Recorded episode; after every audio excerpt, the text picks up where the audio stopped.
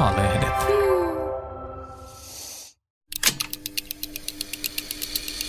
Näin meistä tuli me. Apu 90 vuotta.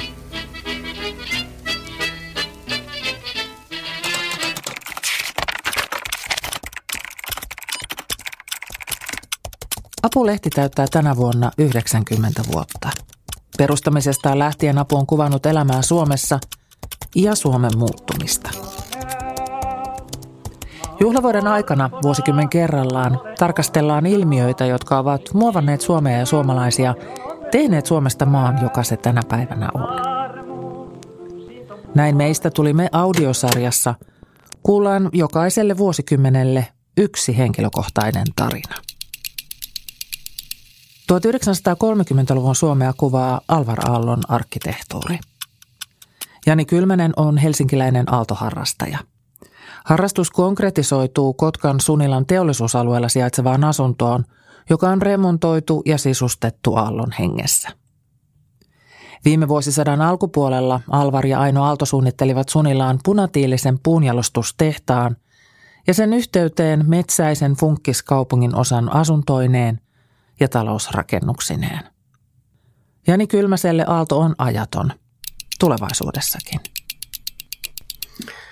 Olen Jani Kylmänen, Sunilassa asuva, osittain asuva vapaa-ajan asukas, joka on ottanut ehkä elämäntehtäväkseen myöskin tietyllä tavalla Sunilan alueen nostamisen ihmisten tietoisuuteen.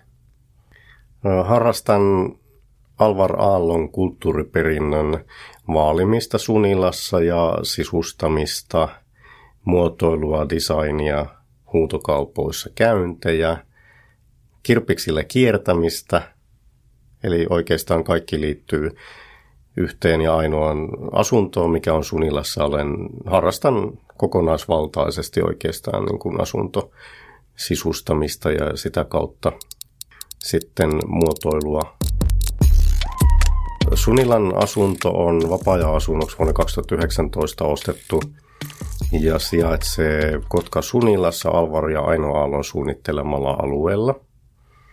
Sinne olen tehnyt kokonaisvaltaisen ehkä tämmöisen restauroivan remontin ja myöskin sitten olen, olen sitä sisustanut aaltojen tyyliin.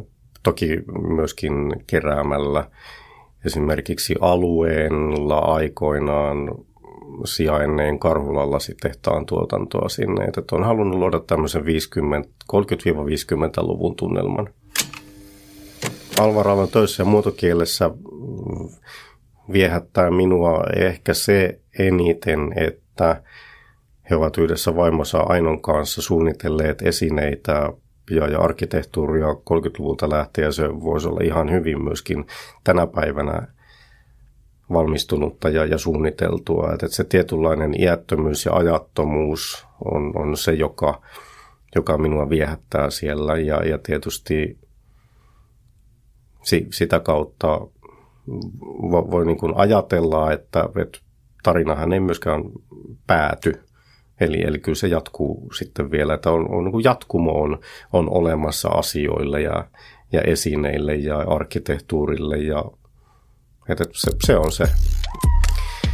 Öö, Alvari ja Ainon, Ainon töissä oikeastaan, siellähän on hyvin paljon, on, on tietysti yksityiskohtia, mutta ne yksityiskohdat ovat tietyllä tavalla monistettuja, eli on yksi semmoinen perusidea ja ajatus ja muotokieli ja muoto, jota on pystytty hyvin monella eri tavalla myöskin varjoimaan sitten eri käyttötarkoituksiin, että se on mun mielestä todella nerokasta ollut ja, ja en, en tiedä sitten, että löytyykö semmoista arkkitehtiä tai arkkitehtipariskuntaa ehkä, jotka niin pystyisivät välttämättä semmoista tekemään. Että se, se on mun mielestä on ollut asia, joka edelleenkin sykähdyttää minua. Näin meistä tuli me. Apu 90 vuotta. Alvar Aallon arkkitehtuuria esitetään mukaan Unescon maailmanperintölistalle ja sullakin on siinä projektissa jossain määrin sormensi mukana. Miksi sen pitäisi olla siellä? Alvar Aallon arkkitehtuuri mielestäni kyllä kuuluu sinne Unescon maailmanperintölistalle ihan johtuen siitä, että jos ajatellaan kirjojen määrää, mitä on Alvaro Alosta ympäri maailman kirjoitettu, niin puhutaan sadoista eri kirjoista ja tuskinpa ihmisen töistä olisi niin paljon kirjoja kirjoitettu, ellei se olisi tavalla tai toisella ihmisiin vaikuttanut. Ja jos me mietitään toista kuuluisaa arkkitehtiä Le Corbusieria, niin hänelläkin hän on Unescon maailmanperintö tai hänen kohteensa ovat Unescon maailmanperintölistalla ja, ja kyllä mun mielestä ja monen muunkin mielestä Aalto ansaitsee paikan sinne. Ehdot, ehdottomasti kyllä. Et ajaton muotokieli, joka puhuttelee edelleen ihmisiä ympäri maailman. Ihmisiä tulee Suomeen katsomaan aaltokohteita – ja ihmiset tietysti muuallakin, esimerkiksi Euroopassa käyvät aaltokohteita katsomassa, niin, niin, niin kai se nyt on, on jo, jonkinlainen sellainen niin kuin maaginen voima, joka sitten ihmisiä vetää, vetää sinne katsomaan kohteita ja ei, ei, ei voisi olla niin kuin ehkä parempaa sitten paikkaa alolla kuin siellä Unescon maailmanperintölistalla oleminen. Toki se, se on vuosien työ ja museovirastossahan on viime keväänä keväällä 2022 aloittanut henkilö työstämään tätä asiaa.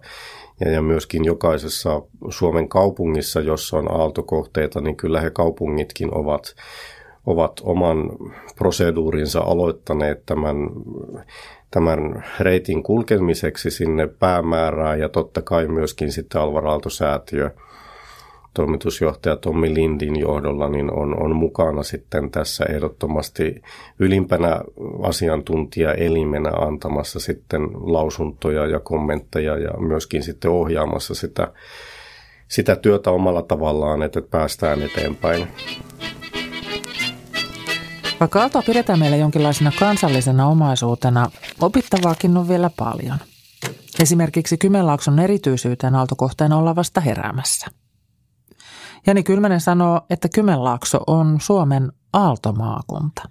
Karhulan teollisuusalue, jossa on, on Aallon suunnittelemia tuotantorakennuksia.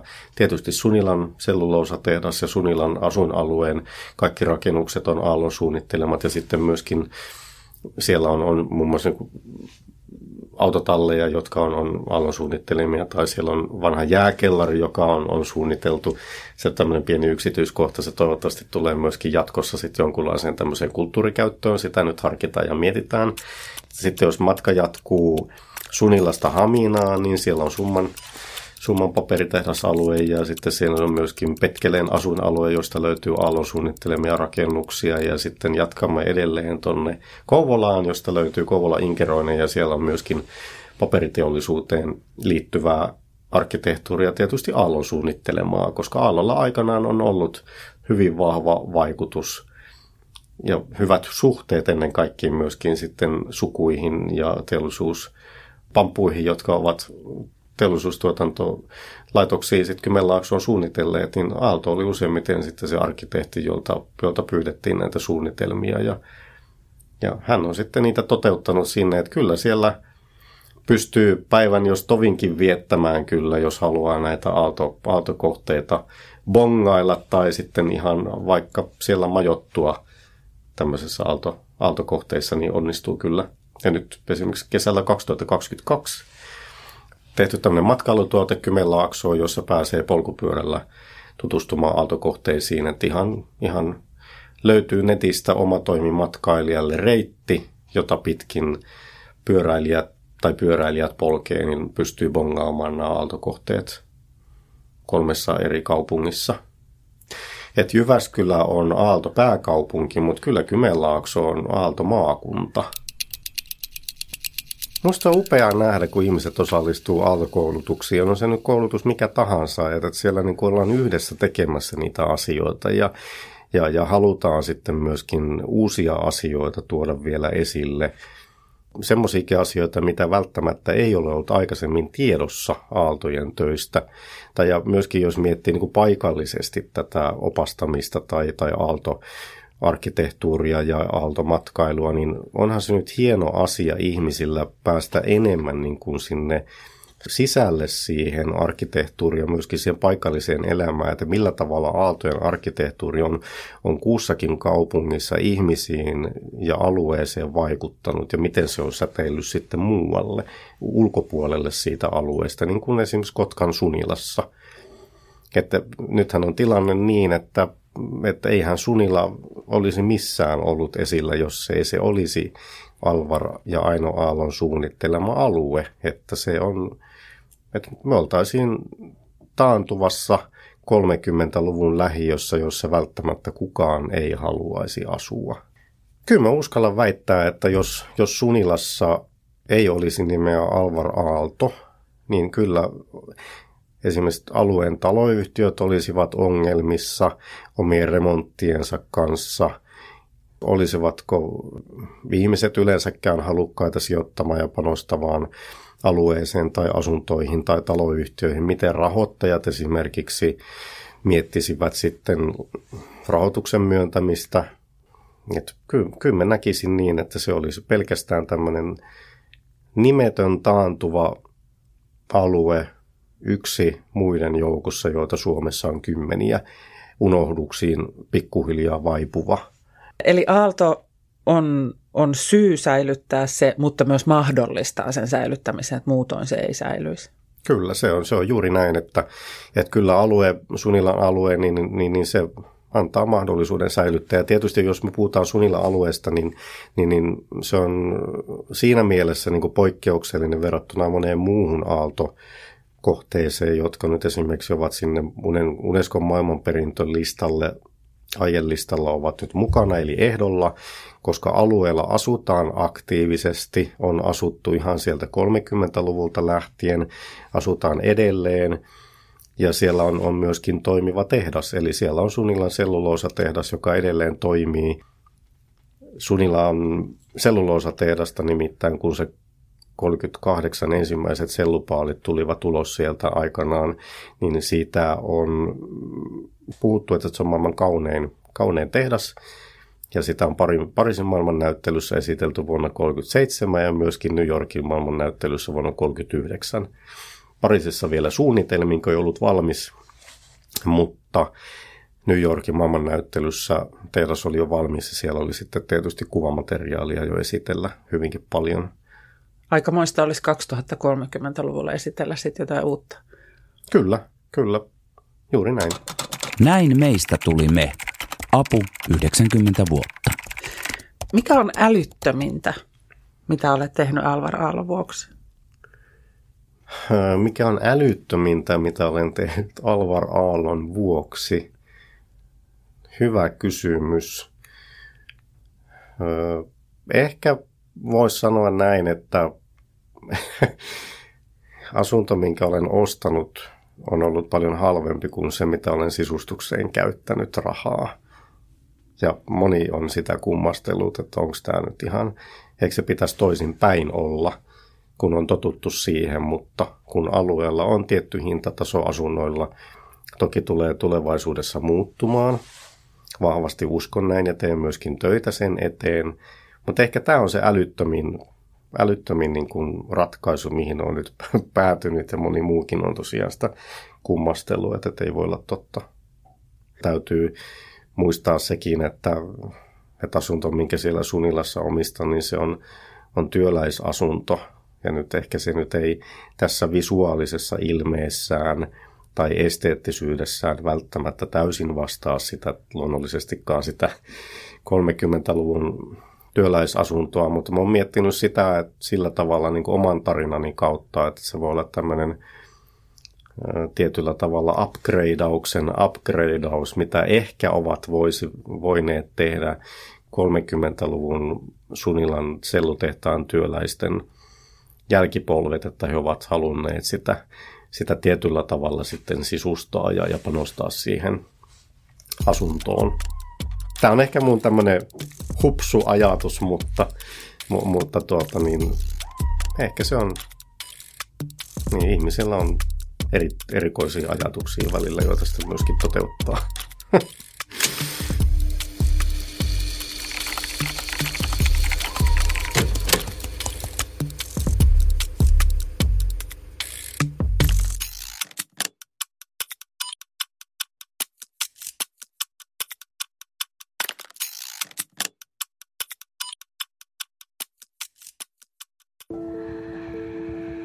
Lataa Apu 360-sovellus ja löydä pelottomat jutut ihmisistä, ilmiöistä ja maailmasta.